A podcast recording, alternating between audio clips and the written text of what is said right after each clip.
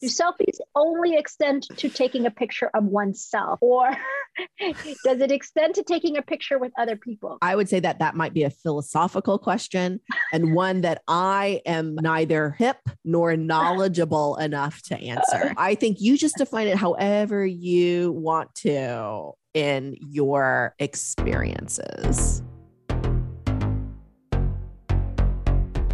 Welcome to Attached, a podcast about the loved ones we're attached to and the good, the bad, and the ugly advice about those relationships that maybe we shouldn't be so attached to. We here at Attached want to share ways to enhance your relationships and debunk all of that bad relationship advice. Interesting phrasing on my part, with science. Woo! I'm Doctor Patricia Robertson out of the University of Tennessee. I'm Doctor Sarah Woods at U T Southwestern Medical Center. And I'm Doctor Sesen Negash at San Diego State University. If you notice, Jacob's voice has changed quite substantially. Actually, it's a new person. Um, Jacob has some exciting changes in his personal life that'll take him away from the pod for the rest of the season. However, we're very, very super lucky and excited to have Sesen join us as a guest host. We're so thrilled to have you. Thank you. Very excited to be here and be with you both. I've never done so, a podcast before. I somehow have gone all these years you in. It. All these years. I must really like you too. Yes. Good. Uh, we like you too. So how convenient is that? So, um, so today, Sesen is going to bring us a discussion about an H B O romantic comedy in pop and culture. You know how I love rom-com, so I'm definitely here for that. Then in our academic deep dive segment, we're going to discuss the academic article, Affair Recovery, exploring similarities and differences of injured and involved partners. And then in Good or Bad Advice, we'll talk about a new card game called Red Flags. It's about uh, relationships. Hmm. I know it's a new thing, um, but I am excited to share it with you. Cool. As always, if you have some advice you'd like to talk about, send it to us. You can email us at attached podcast at gmail dot com. Tweet us, Facebook us, Instagram us, all at Attached Podcast, or go to attached podcast dot com and send us a message. Also, wherever you listen to our podcast, YouTube, Apple, Spotify, the World Wide Web, wherever it may be, um, please rate and review it. And of course, as always, gently smash that subscribe button. Before we get to all of that goodness on today's episode, what have you been up to? We're kind of mixing up an order here. What? So I have been up to playing Wordle for a while. This has been a thing for a while. Yes, I realize. I would like to claim being an early adopter. Oh my um, gosh. It's but, so pop culture uh, of you. Is it? Yeah, I feel like it is actually. Yeah, yeah we're going to go with that. However, despite playing this for quite some time, I only recently realized that there is a strategy to playing this game. So I thought my strategy of trying a different starting word with two vowels in it every time I play sure. was very smart of me. Sure. So for people who aren't familiar, which I assume is um, none of you, Um, it's just a word guessing game. The words are five letters. You get six tries to guess it. And each guess, it will tell you if you got a letter that's correct and if that correct letter is in the right spot, so that each subsequent guess sort of builds on your prior guesses. So if you get a really great first word, it should enhance the likelihood that not only you solve it, but you solve it within just a few guesses. Right. However, I recently had a friend share the strategy that some friends of hers had discovered uh-huh. that you should use words with three vowels. And that had never occurred to me. I couldn't even blown. come up with one.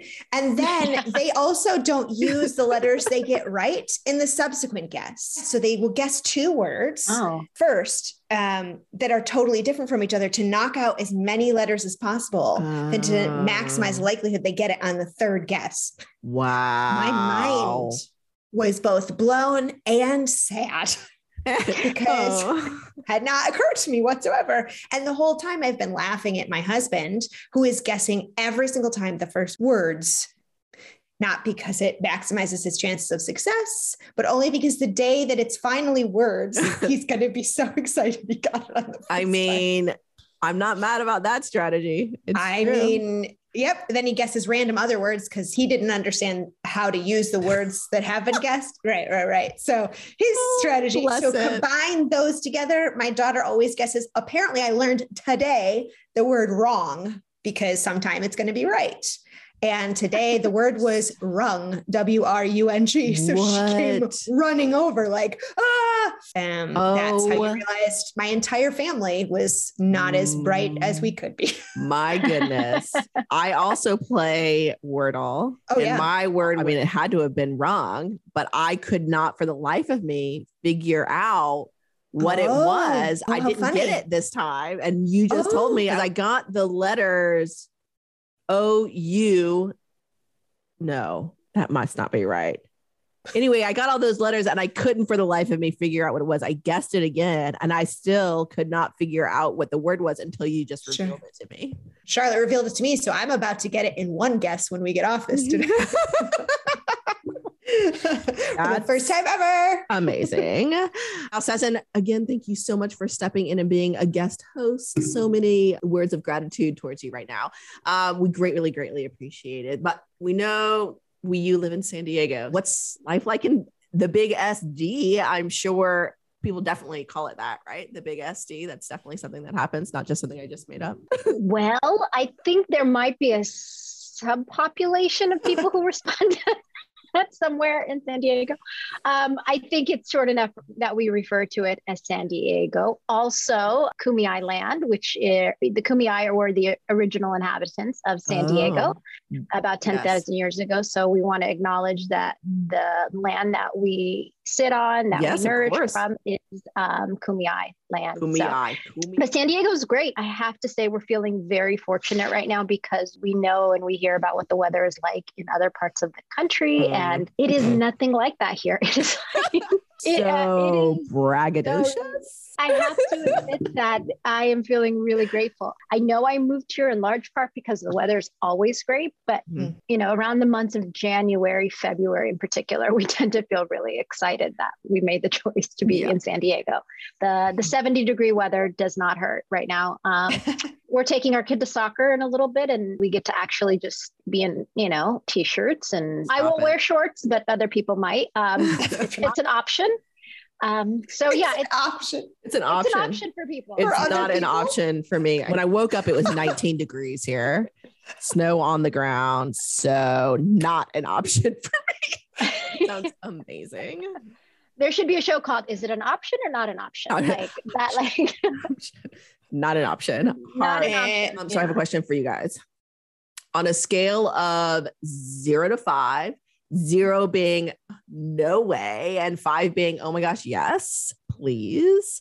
How much do you like crab rangoons? Wow. Dead silence. I know. Dead. Do I even have a ranking? I guess, I don't know. One or two, two. Yeah, oh. sure. Oh. I don't know. It's not that I dislike them. I just don't know that I have a strong feeling about them. Okay. okay. Um, can I ask a question before that answer? Of course. What is it? What is it? Oh I mean, God. That might help me answer the question. I think pretty, pretty it's a zero for her. I was going to pretend like I knew and just answer three, like somewhere in the middle. So maybe yeah, somebody yeah, would fair. Ask like follow-up questions. Fair. Yeah. Um, I'm going to be honest, this did not go the way I had anticipated. There might be a lot of that with me. I have a very limited I mean, of- same with Woods. Um, so it's a wonton wrapper with I crab that, yes. and cream wow. cheese wrapped yeah. into it, and it's deep fried. Gluten though, yeah. But yes, I do recall now. So that would be a two. hard, hard one. Not so at least you're not at zeros. You're telling me there's a chance. I'll take it. What if she had come in with hard five? She's like, oh, that's what those are. A hundred percent. I'm obsessed with those things. Honestly, it gets a one versus, it was zero even an option. If it, it was, was, I would have probably, okay. Oh, yeah. One versus zero, because I might just not have known what it was and eaten it. And like, oh, yeah. if I'm hungry enough, I think I could. But the truth is me and cream cheese and food besides bagels are not an option. And like, they're not. Like, I did that one point. Not an Shorts, option. I, cream cheese, same category. No, don't get me wrong. I got to have my cream cheese and my bagels, but I don't not. believe for myself that I can mix them anymore. Yeah. With other foods. I could see it's a belief system that you've created around cream cheese. And I respect that. I respect those decisions. So for me, yeah. um, it's the new thing that I um, just will get, if it's on a menu, to see how the restaurant is doing it, because it's always sure. done so different. As you can see where the story is going, I anticipated you guys are going to be more around a three or a four. So you would understand sure. like, oh, that's a clever idea. But anyway, sure. I'm just going to keep on it's good. moving forward. It's so much fun because they're always a little bit different mm. and it's good and fun to see, what is this restaurant? How are they going to interpret this crab rangoon, which I'm sure is not anywhere near authentic, because I've had it at Thai restaurants, Japanese restaurants, and Chinese restaurants, which could just be an East Tennessee thing. They just have anything that's like remotely on the continent of Asia, they're like crab rangoons. Yes. But anyway, it's a lot of fun to um, see the different um, flavor profiles. I have not yet ventured sure. on to making them myself because I don't really. Oh, do that's them. Where I thought you were headed. No, that oh. seems like so up your alley. I know, but I um, have never deep fried anything before in my life, like personally. Oh. Oh, I feel like this is where we're headed in the pandemic, is you're going to take up deep frying. No, I feel like you've done the pickling and the saucing and the breading mm-hmm. and the, yeah, I feel like frying is next. You think large amounts of oil just scare me? Like yeah. hot oil sure. is very yeah. scary to me. Dangerous. Will I just free-handedly go on a mandolin? Yes. Large vats of boiling oil? oil. No. So they're just different things that I'm willing to do. Sure. Yeah. There are limits to your cooking. I get it. I- there are limits. I can't do everything, you guys. I just can't. Shorts you can do. No? Oh, she's a zero on shorts too. Shorts are not a thing. Never mind. I think I, I need more skirts if I'm going to do something that Got it. shows my knee. Yeah. You wore a lot of skirts in the Midwest. I remember that. A lot I of tights skirts. too. But tights yeah. and skirts, man, still rocking it. My fashion sense has not changed over the past... Have we known each other for fifteen years? Yeah. I mean, I'm yeah. more than that now. Yeah. Yeah. It's not changed. Fortunately, I've always liked the way you dress. I think you will have a very like... It's all about Sesen. Well, gosh, that, didn't, that sounded different. Yeah, no, I well, meant for I agree, no, not changing your style. Well, not- I don't disagree with anything you said. Like if Sesen Negash likes the, my style, it's that so is true, like, though. a huge compliment. I'm very happy about it. First up, pop and culture. We learn about relationships from our friends and families, but a lot of what we think about love and relationships come from what we see in pop culture. So for this first segment, we take a moment to highlight events in pop culture that influence people's lives and how we view relationships. Sesen, what you got for us? Well, I have been enjoying, well, for me, it's new. Um, for many folks, it may not be so new, but it's a romantic comedy anthology series on H B O Max, and mm. it goes through the journey of uh, two millennials trying to navigate the dating world in their twenties. I typically steer away from romantic comedies because they frustrate me quite a bit in mm. terms of there's a certain order for how things happen, and the ending, I can almost direct myself. Sometimes it feels yes. like I was Uh, sitting on the couch looking for something different. Um, we're watching a lot of really dark shows. So I was like, I need something light and makes my yeah. heart warm. And so that's not always a dating show, but I definitely thought I'm going to give it a try because I really like Anna Hendricks, and she is the main character um, for the first season. So oh. I thought, okay, even if I don't enjoy the show, maybe she'll do a little dancing and performing, and I will enjoy that because she's just really good at that.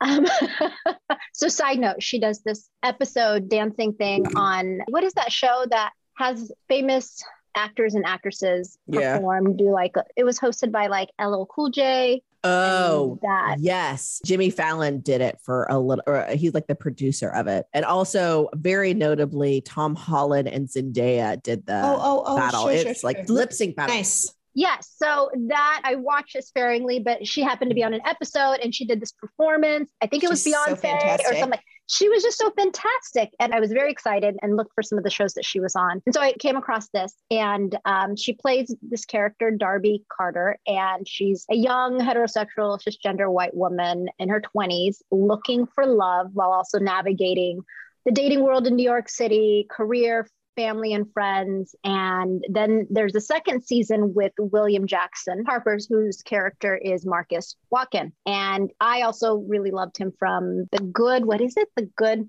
me and titles are really, really. Good Wife? Uh, good. I know Matthew Good, but that's an actor.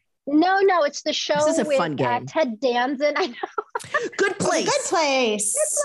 Yes, go. Got it. The Good Place. Chitty. Um, yes, Chitty. Yeah, exactly. I'm a big fan. He plays a black heterosexual cisgender man in his twenties, trying to rebuild his life after having an emotional affair mm. with a character on the show, which leads to his divorce from his first wife. And then he's navigating life post-divorce and trying to figure out who his person is, right? Because he thought it was his first wife and realized that, you know, he had made a lot of mistakes during that relationship and struggles to sort of find the one again without giving anything away. It's a show that really, I think, does a pretty decent job of sort of touching on some of the complexities of dating, really highlights the fact that dating is not like a linear experience, mm. that there's a lot of experiences that you have to have with friends, family, and people that you date to really have a real sense of what it is that you're looking for, right? That's something that I think the characters sort of define as they're going through relationships, realizing what they need and don't need. Um, so I really enjoyed it. It had um, just sort of the right amount of lightheartedness, but touched, I think, also on some familial dynamics with family of origin and how mm-hmm. those relationships too do influence the way you navigate through dating. And so what's also fun about the show is that in that season, each episode reflects a different sort of relationship almost. And so you really get to be with them for a full season and not just this two hour bit or half hour, you know, comedy yeah. sitcom. So I really like that. I got to feel like I connected with some of the characters. Um, I think my dating history looked very different than the way theirs did. Maybe dating in New York looks really different, but it still felt real enough. You know, a lot of questions came up for me as I was watching those shows. And one of the questions for me, and I don't know what you all think, but I'm curious, it raises the question for me about how we feel prepared to go through the journey of dating. And what I mean by that is thinking about all of the ways we start to think about what adulthood is going to look like as we navigate through high school and getting really ready to launch into the world. Mm. And whether or not the dating aspect feels like something we have to really tackle and work through, as opposed to like, oh, there's this experience that I'm going to have, and not seeing it for what it really is. It's sort of a stage of life. It feels like it's not mm-hmm. something for some people, you know, you meet the one really quickly, but for most of us, that's just not how it works. It is a series of different experiences over what can be a very long period of time for each of the characters in the show. It followed them for like about ten years as they were sort of figuring it out. So that's one question I have. Yeah. So should we be thinking more about dating as sort of a stage of life? So my other question is just how much do the relationships that we have along the way influence mm. ultimately where we end up, right? If I hadn't met this other person, would I be with the person I'm with now? Uh-huh. Or in many ways feel really appreciative for the past experiences, despite how sometimes painful or difficult, right, those experiences were. So just really embracing the fact that it is a journey and all that comes with that, the good, the bad, and the hard, right? No, I like that phrasing because so often we think of like, one, dating is a skill set we're all born with almost. Like you enter adulthood and you're gifted dating skills, but it is a learning process and it's not necessarily something that you have automatically, which is challenging because people think, well, if I don't have these skills, there's something inherently wrong with me. And that's kind of a message we get a lot in the media, like you need to have these skills, but it is a set of skills to learn. The idea that dating is a stage of life, I really like it because it's kind of would be a new stage of life, right? So stages of life would be like childhood, adolescence, adulthood, and you know, recently think about life course theory or other kind of research on stages of life would be, like I said, adolescence, but also marriage and grandparenthood and launching of kids is are other kind of stages of life in adulthood. But that stage before partnering, when you're an adult, is relatively new historically, right? It used to be that we lived with our parents. And then when we moved out of our parents' home was when we, you know, partnered with our future spouse. So I think that's really fascinating too. It's a new stage of life. So with that, of course, comes new skills that we have to kind of learn. It sounds like this Marcus character re-entered the world of dating after mm. relationship formation and then relationship dissolution, mm-hmm. which I think speaks to your sort of reflection on dating being a process that we can be going through that varies in terms of amount of time for people, but also that people can re-enter after divorce, after widowhood. It's a stage of life that's a lot more fluid maybe than developmentally how we typically consider stages of life. It's a process. When it intersects with those other developmental stages of our life, how the dating process can shift and evolve, like it sounds like it did for this character. Absolutely. And, you know, I like that idea of it being fluid. I think so many times when we think about like, well, I should be dating like this, mm. or I should have already found this person, because we know we do what often is very natural is compare ourselves to our friends, even our family's history, like my parents married right out of high school. We don't account for all of these contextual factors in our life and how every person's contextual factors are different. And so for some, they put career as a priority. So it's going to obviously influence the way they show up and the way they go through their dating history, but still at the same time, they want that same course that somebody else that they know has. So yeah. I wish there was a level of real curiosity and openness to the dating process in ways that I don't know that we all show up. Sometimes there's this pressure in the sense of like, if I don't do it this way, it reflects somehow right. on me as a person or the kind of partner that I could be to someone. And it would be nice if we were all able to show ourselves more compassion in this stage of life, because it is quite a journey and it mm-hmm. brings us so many different people. Right? It comes through our lives in this phase. And I wish we could embrace it, I guess, a little differently is what comes to mind for me. It's just that way we embrace it. Some of us have like a contentious relationship with the idea of dating. And so I think that gets in the way sometimes too of just really feeling really centered in the process of doing it. Yeah. Oh, I love that. Yeah. That all said, my dating background was almost non-existent. So who am I, at least in my personal life, to speak to that? Um, but I've seen enough friends to go through the process. And of course, in the research and what it shows there, around the evolution of dating. And like you said, Patricia, about how it is in some ways sort of a new stage in the yeah. context of our history and, you know, how we've come to understand dating. I think it's just still evolving. I think as we start to really see that it has a different place in our culture than it ever has before. In some ways. I agree. And I like a lot what you were saying about contextualizing our stage. I think both individually, like you were saying, center your education more, or some people center parenthood before getting uh, married. There are a lot of different things that you center. So that trajectory of romantic relationships might look a lot different. So your individual context, but also societal, like our culture, our time in history, the events that are going on, the economic status of the entire, you know, structure of our society, all of those things influence dating and marriage as well. So there's so many moving parts that making yourself adhere to one narrative, which oftentimes we're forced to do or we feel pressure to do, when you think about all of those different contexts, it doesn't make any sense at all. So mm-hmm. allowing yourself that grace to recognize that that doesn't work for me, and centering yourself in your own experience and being able to like live and appreciate it. Gosh, that sounds amazing.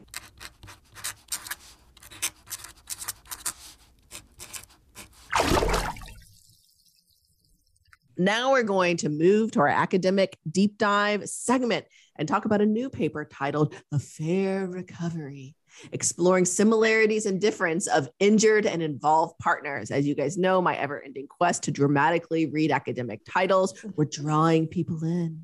What do you think? A Fair Recovery.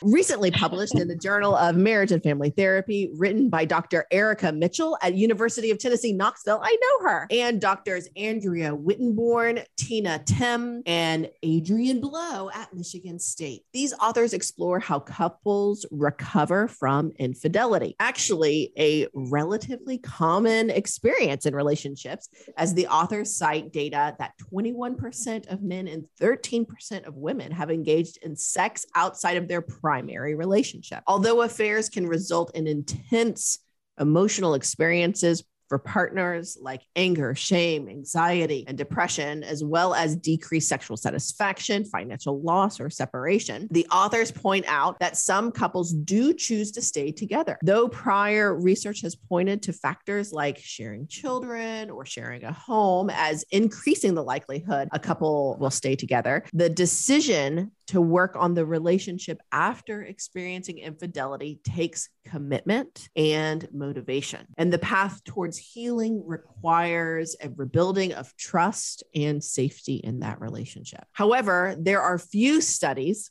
that have actually examined the healing process from both partners' perspectives. Very, very cool. Dyadic, we're thinking systems, amazing. We love it. But both partners are key to the affair recovery process. These authors explore the process from the perspective of partners that have had an affair and the person whose partner had an affair, specifically with couples who stay together after experiencing infidelity. Now, I think that this is really fascinating and key to the study. It's couples who decide to stay together. They were especially curious about similarities or differences in the way these two partners decided to renew their commitment to the relationship and how they each perceived trust and experienced healing. Sarah, this sounds a bit like we're setting up for some really cool qualitative stuff. So qualitative, again, is like interviews, words, looking at themes, rather than quantitative, which is numbers and statistics. Am I right here? Yes, ma'am. Nailing Nailed it. Nailed it. Uh, we sure are setting up for that, or rather these authors set up for that. And right. They, we didn't do this we, research. Nope. We just enjoyed reading about it and brought it here to share with y'all. So this is dyadic qualitative research, just like you described, Patricia, meaning they interviewed both partners in nine heterosexual couples. So eighteen individuals. They did a deep dive, if you will, into their experiences from each of their perspectives.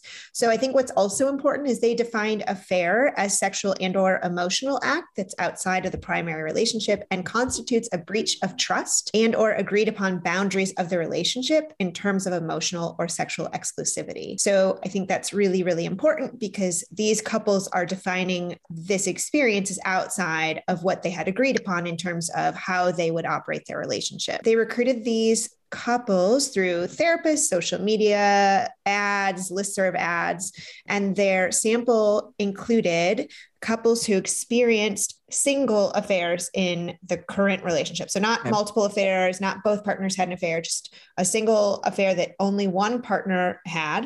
Um, and they identify them as the partner who was involved, meaning that they had the affair, and the other partner as the injured partner, mm-hmm. um, as the person whose partner had the affair. So I'll use that language in describing their findings, although I think their findings probably suggest that both partners are experiencing injury, which I think is probably really right. especially key. And also these couples could not currently be in therapy when they were doing these interviews. So they could have done therapy after the affair, but they were no longer in oh, therapy while doing the study. On average, they were about thirty-nine years old, sixty percent white, about half had a bachelor's degree. Of the nine couples, seven were married, two were dating, and seven had kids. The average relationship length was thirteen years.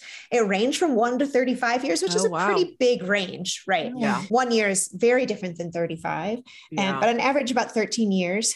And seven of the partners who had had the affair were men, two were women, and one in three, the affairs had lasted up to a month. And then the length of affairs ranged all the way up to two people that reported that the affair had lasted twenty-five to thirty-six months. So anywhere from less than a month to three years, which again is a bit of a range too. Yeah. Um, and that discovery of the affair had mostly occurred about twelve years prior, but a few as recently as within the six months. So there's some range in terms of what these couples' experiences were, um, which I think is an important caveat that the authors themselves make, but you're capturing a range of experiences, which is also good. Yeah.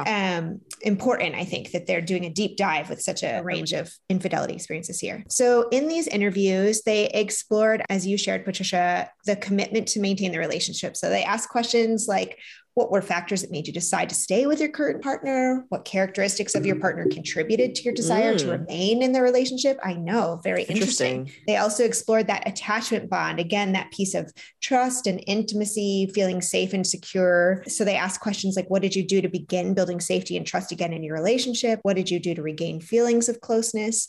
And then they explored third that you shared, Patricia, that healing process. What role did forgiveness play? What were the most helpful things your partner did or said? So they asked these questions to each of these partners and taking all of their verbal responses, then coded them to see what themes came up for both the, yes. Well, just real quick, I wonder, were the interviews done separately or together? I don't. So I had the same question, Patricia, oh. and I don't believe they say in the paper. Mm. I imagine that because their goal was similarities and differences that they yeah. interviewed them separately and then coded each of these eighteen interviews separately and then yeah. looked for similarities and differences, but I looked through many times to make sure I wasn't missing it. So I don't think that I did, okay. But I was also curious. I think it would be interesting to also interview them together yeah, and I see how their narrative sort of might shift or sort of build on each other when they're sort of in the presence of each other talking about this too, which I Absolutely. guess is probably also what therapy is, right? So it's just, uh, also fun. For me specifically. So what they found in these three different areas, again, commitment, attachment, and the healing process was really interesting. They found some overlap specific to the commitment, why they decided to stay. Both the injured and the involved partners referenced that they were influenced in their decision to stay by the presence of kids. The children helped them feel more connected to their partners. They also described that they still love their partner, and they described their partners in really positive language, that they were really caring. They also identified that the injured partner specifically was really stubborn. They were refusing to give up on the relationship.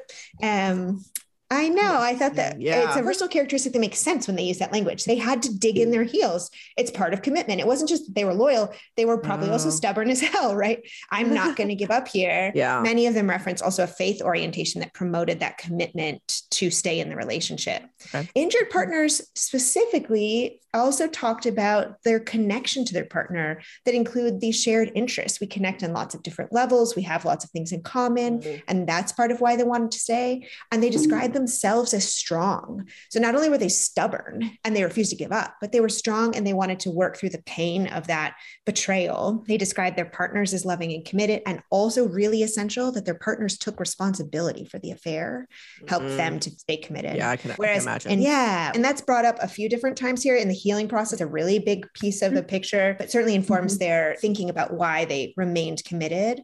Um, whereas involved partners described that they had really come to value some characteristics of their partner after the affair that maybe they were not sort of paying attention to before. That it's not just that they're working a lot, for example, if they're contributing to the stability of this family, they're committed to our financial security. So they're taking on maybe some other perspectives of characteristics of their partner that they could value. They describe themselves as loyal, loving, and caring, and their partners also as stable and strong. So there is some overlap too in how the injured partners, for example, are seeing themselves and how their involved partners then describe them, which oh. I think is really interesting. So it's not necessarily an overlap in how they saw themselves, but an overlap in how I see myself and my partner sees yeah. me, which is, I think, pretty cool and really important. It would make sense for relationships that are staying together that both of these people see the injured partner, the person who did not experience the affair, as stubborn and strong. That's a lot of work they're putting into the yeah. commitment and recommitting, right? So I think that's pretty positive. And I also wonder if it speaks to that underlying foundation you kind of referred to in the beginning. But in my opinion, the fact that both partners kind of describe one person similarly means that mm-hmm. that person sees themselves and the partner mm. sees them in a very, very yeah. similar way,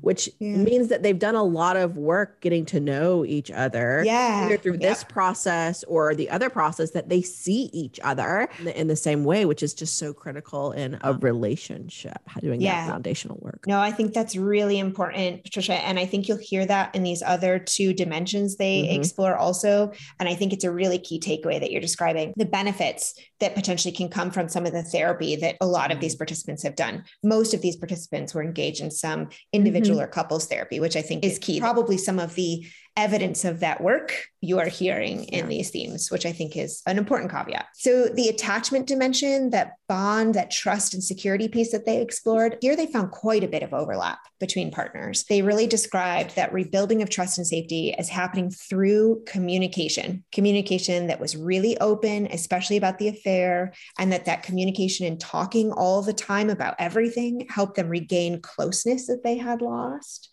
Therapy was listed here as a real key about how they built trusting each other again. It also was described by both partners as important to give the injured partner access to everything, phone, passwords, geographical location. They described it as part of how they rebuilt trust and safety, that the injured person had access to that, which was potentially more necessary at the beginning of the healing, sort of right after the discovery of affair, than it was sort of long-term. And spending more time together, creating more opportunities to connect.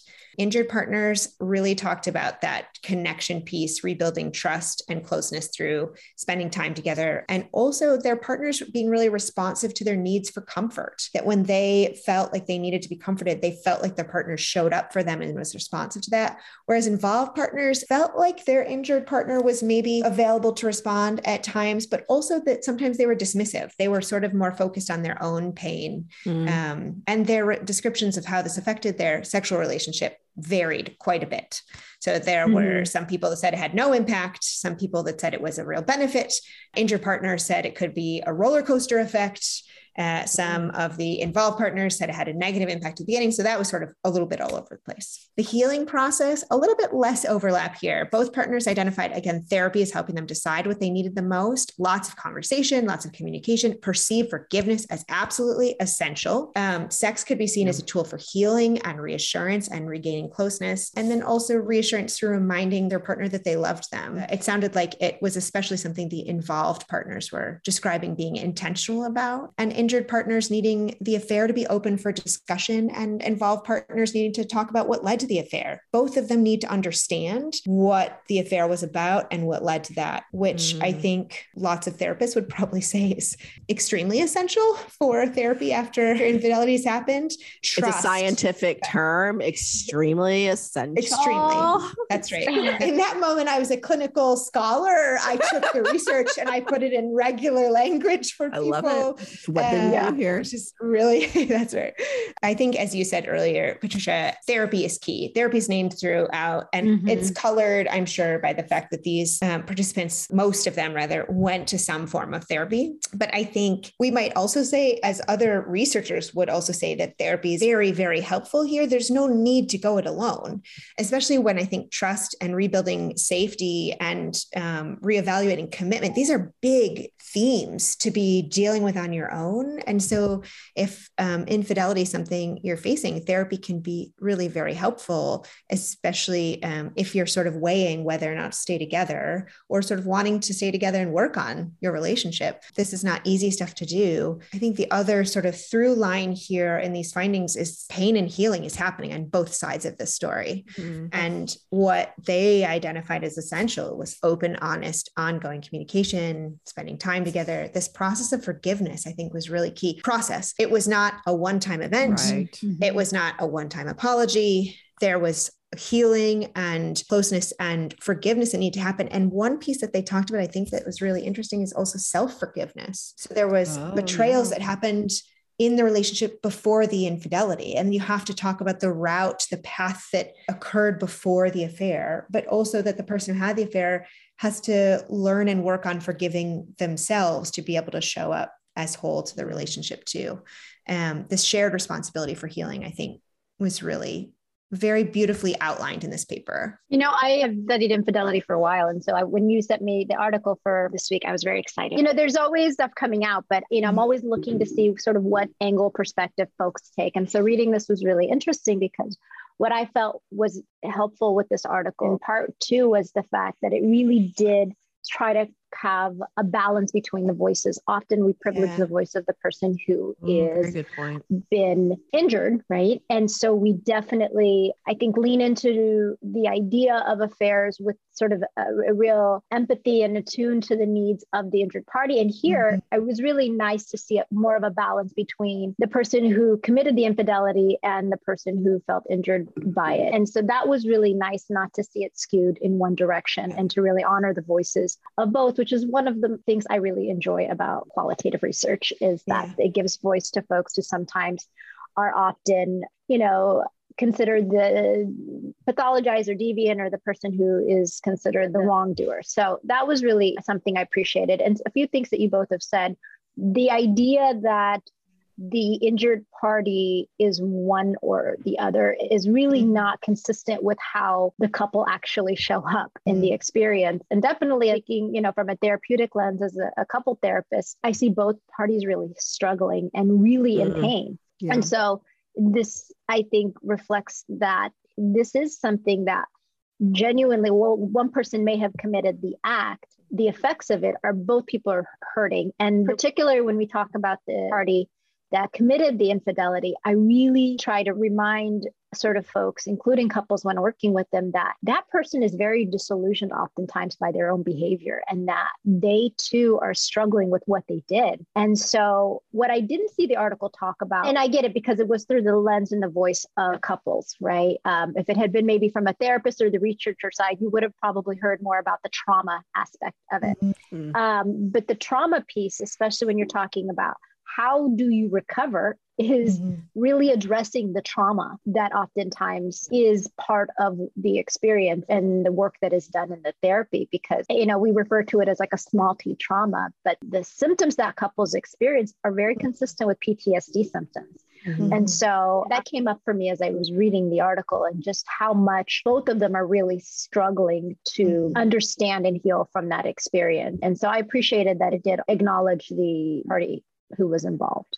Yeah. Mm-hmm. Yeah. Forever obsessed with researchers that take that added step of adding that dyadic lens of looking at mm-hmm. both people, because from a research perspective, it is yeah. a lot yeah. harder. You have to get the mm-hmm. individual, but a partner, it takes a lot more labor to do that yeah. type of high level research. So kudos to this team for doing that. I really love this conclusion, the takeaway of shared responsibilities for healing. And it might be that, you know, it's a selection effect that couples who agreed to participate in this study sure. have this idea of this shared responsibility, but it seems really critical that both of them are taking responsibility and have this shared healing journey um, together. I think we could perhaps generalize this, of course, to other couples who experience this type of injury, an affair injury, but I wonder if it could also be attributed to other types of injuries or betrayals in relationships. There's a lot of research on like financial betrayals, you know, one person overspends or doesn't stick to a budget or something more extreme than that. There are a lot of other types of injuries that occur in relationships. Um, and I wonder if this type of process could be attributed to that as well. It's where my mind is going. Yeah. Well, I think yeah. that selection effect is important though, in terms of how the success of these couples recommitting to each other and healing and going through this process can inform then what we do to help support other couples who are wanting to end up where these couples have, that sharing that responsibility for healing and emphasizing forgiveness on both parts, but also that self-compassion piece is, I think, uh, very valuable. When I think about this article, when I read it, I was like, you know, one of the things maybe I thought about could be helpful here is early on that it's like situated in this idea that this body of literature really comes from doing the couple work. Like it is really these conclusions, as much as I know folks and couples can get to that place, a lot of it is unpacked in the couple work. And so like I was reading this and I was really curious, what kind of couple work did they do? Like, yeah, I don't right. know that the article talked specifically about that, but I was, you know, therapeutic models approach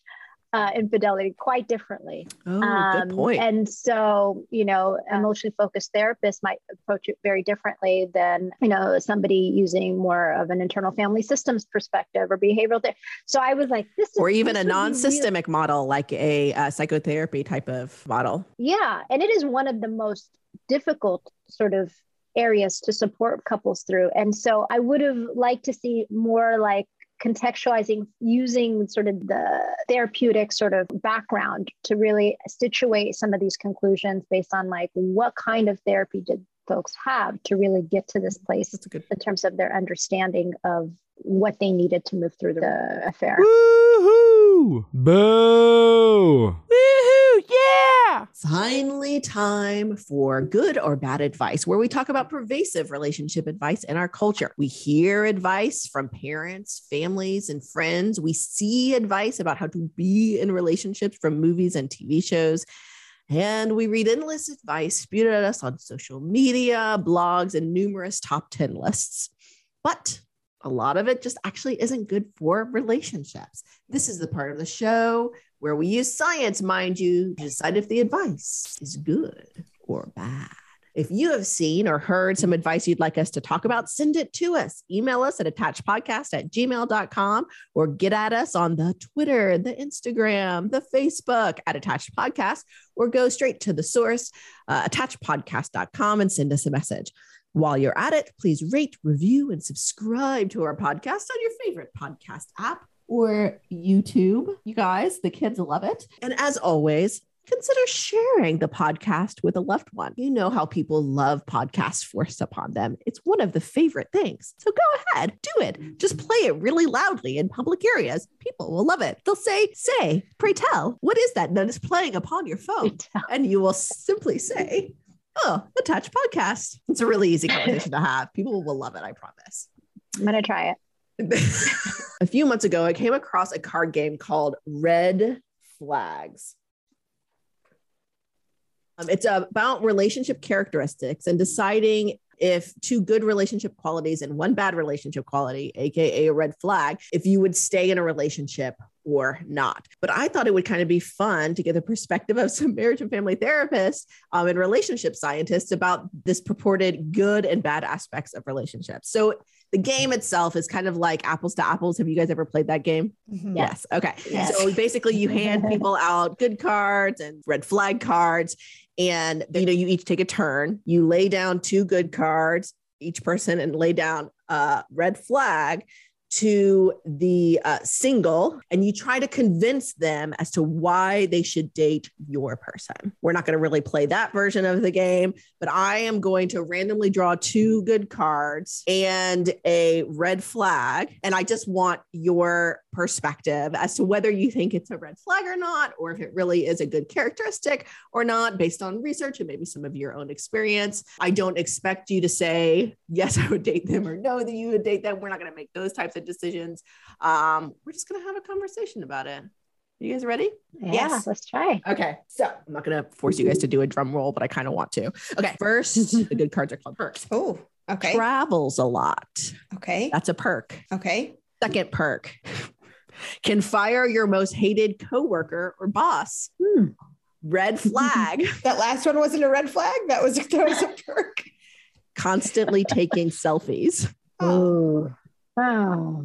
So we have the two perks, travels a lot, can fire your most hated coworker or boss, red flag, constantly taking selfies. Is there any research to support whether these are in fact uh, perks or red flags or therapeutic experiences that you guys think? Woods, you get to go uh, first.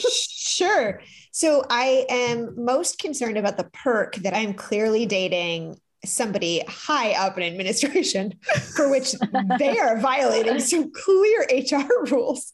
So I'm not sure about what the research might say about specifically violating that H R rule. However, that's a pretty big power imbalance and potentially poses some risks for myself as well. Has the power to fire my most hated colleague or boss means they also have the power to fire me. Yeah. And I think research would suggest that addressing that power imbalance and potentially the consequences from human resources would be really important. Ethical violations. Yes. I'm less worried about the selfies. There's probably research about selfies. I don't know it. They are hopefully not also doing that at work all the time, because then we've got maybe multiple H R violations. Depending That's the on... only piece I can hear is the power imbalance. I'm, I'm less concerned about that red flag. So we're thinking that maybe the perk should actually be a red flag. It ah. sort of feels like that for me. Yeah. I'll be interested to see what Sesen says. Sesen, thoughts? I agree. When we're talking about a partner who can come in and sort of decide on someone else's fate like that, sort of swiftly, and especially in a work circumstance, I don't know that that feels like a healthy way of approaching relational issues in a work environment. And like you said, for all of the H R reasons, that doesn't feel like a perk. But I do have some ideas about the selfies thing has come up for me a lot over the years, because I'm not a selfie taker by any means. If I do take a selfie, it's to make sure I don't have a blemish on my face or something. And immediately. Naturally. No, that right? makes There's, sense. You will never find me posting a single thing, but that is my sort of comfort level. I realize and enjoy actually other people's pictures. There's sort of a quota limit to how many selfies one is allowed to post in my world. um, yeah, yeah daily is, selfies is, maybe um, are challenging. Unless it's your career, right? Like I know that there's influencers who do, you know, things that require that, and they have a lot of followers who look to that. I also think, you know, when you're talking about selfies with other people, let me ask a question. Please. Do selfies only extend to taking a picture of oneself, or does it extend to taking a picture with other people? I would say that that might be a philosophical question, and one that I am neither hip nor knowledgeable enough to answer. I think you just define it however you want to in your experiences. I don't see it as a red flag when it extends to taking selfies because it's your work or there are other people right. in the picture. I do it with my family all the time when we go on outings, you know, we even have that stick. It took a while to pull it out. Okay. We definitely just sort of watched it in a box for a while. I'm like, do we do this? Do we not? Like, but we did it. We pulled it out. We used I love it. it. It's great. It really yeah. captures the background well and all of our faces in there. And I so I don't think it's black and white with the selfie for sure. I don't think it's a clear cut answer here. I tend to agree. I think we're saying that we are a little bit more concerned about this perk than we are about their purported red flag, I think is where we're at there. Are you ready for the next one? Yes. Are you sure? You seem no. a little bit scared. um, perk one, can fly. Oh. Look on Woods' face. Oh. Perk two, was on the news for rescuing a kitten. Red flag. Are you guys ready? Yeah.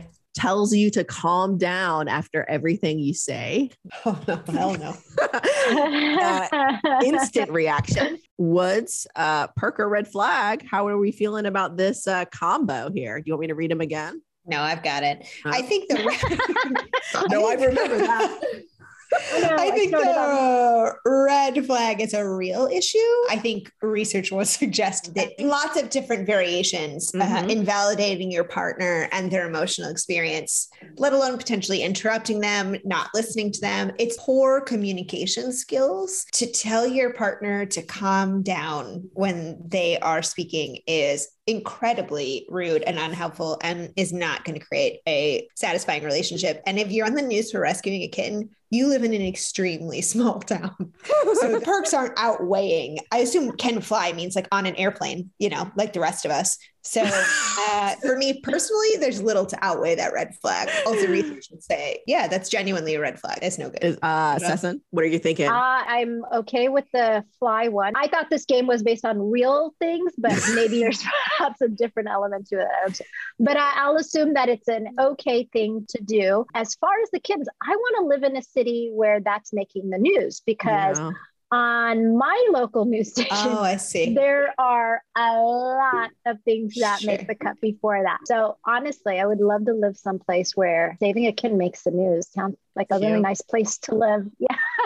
But as far as the third item, the red flag, yeah, it is when the very thing you say creates the opposite effect. It's definitely a problem, right? When you tell somebody to calm down, it actually physiologically creates a response Rage. that, right, creates really the opposite of calm. And I think we do that as partners sometimes. The thing we say to think we're being maybe not even helpful, but that will lead to the kind of result we're looking for can actually have the opposite effect. So it would be nice for people to really understand like what comments are really unhelpful to lean into when in a moment of uncertainty about how to manage a situation and you see your partner potentially getting, you know, upset or hurt and is responding. Because emotions are a primal response. So when you say calm down, when somebody's not feeling calm, you're asking them to essentially, you know, go against what their body actually needs to be able to do, which is feel what it feels. That being said, I think like Sarah said very well, I can't tell you how helpful it is to validate your partner. The importance of attunement, it goes so far. It's for many, it feels like, well, is that all it takes? Yes. In so many ways, when your partner is upset and you just say, I see you're upset and I'm sorry you're upset right now. Or I'm sorry you're hurting, or I'm sorry. That can make a huge difference between, you know, where the conversation goes next. So a comment like calm down, if you could just tweak it and turn it into, I'm seeing that you're hurting right now, or whatever you're seeing, but yeah. doing it in a way where you're using softness and kindness in your voice goes a very long way. Yeah. Or checking in. You might know your partner well enough to kind of state what the emotion is, but like, are you mad right now? Are you yeah. upset right now? Is also a great conversation starter. Um, I will be honest. I definitely agree with both of you. This tells you to calm down after everything you say. Like when I said that out loud, I felt anger in my body. I was like, oh, I don't respond well to that. Uh, so we both agree that um, the perks Um, certainly don't outweigh this red flag, and definitely um, good job, red flag card game. That is an actual red flag that um, is substantiated by a substantial amount of research. Okay. They so can last- fly themselves right to hell. oh, oh, oh, okay. Bye.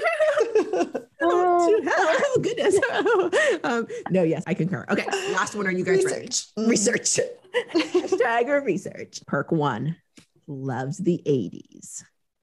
Oh, yeah. Perk two, yoga instructor. Oh, no. Where are we headed? Red flag. Never stops playing the ukulele. Woods.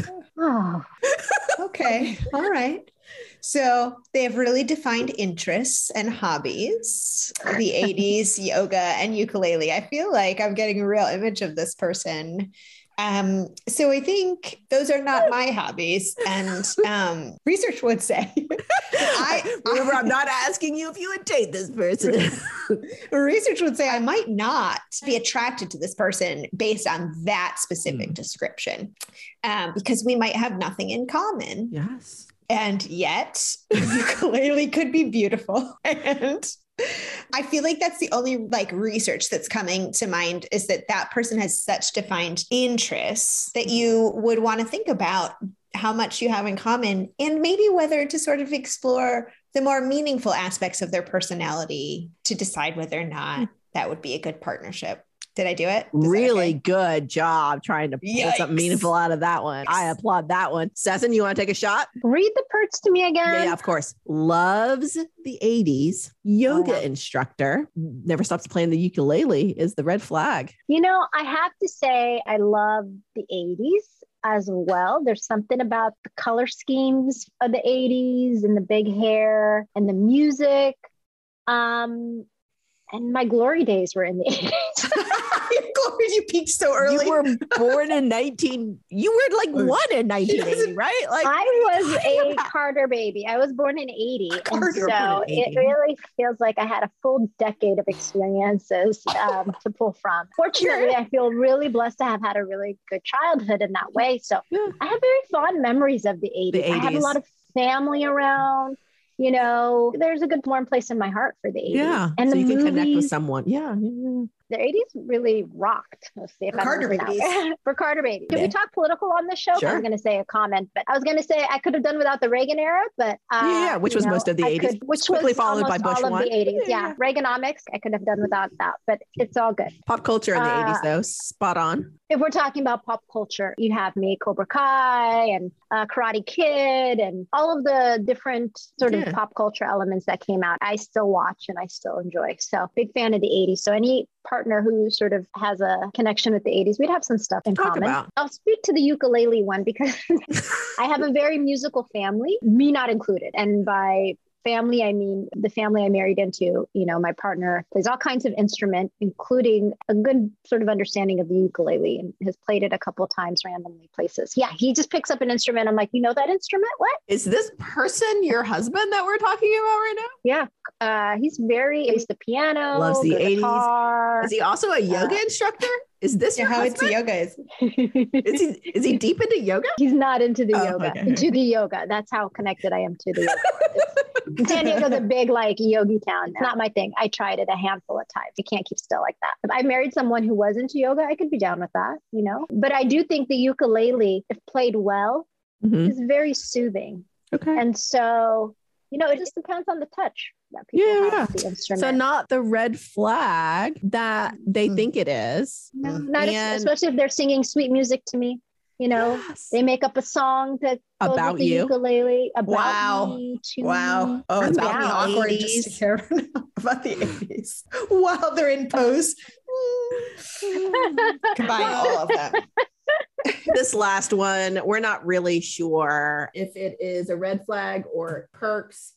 We kind of lean towards that. Maybe the ukulele isn't quite the red flag that think that it is. Um, but overall, potentially a fun game, even though not all of the red flags and perks line up with uh, research. It's okay. It's still fun to play. So have at it. Yeah, that was nice. Re- reminiscing on the eighties. Thank you very much. I enjoyed that. I love the I'll eighties. I'll be thinking about it all day. Good. Thanks for listening to Attached. Remember, call us, email us, or get at us on the social medias about any relationship advice you've received that you're wondering whether to follow or pass on.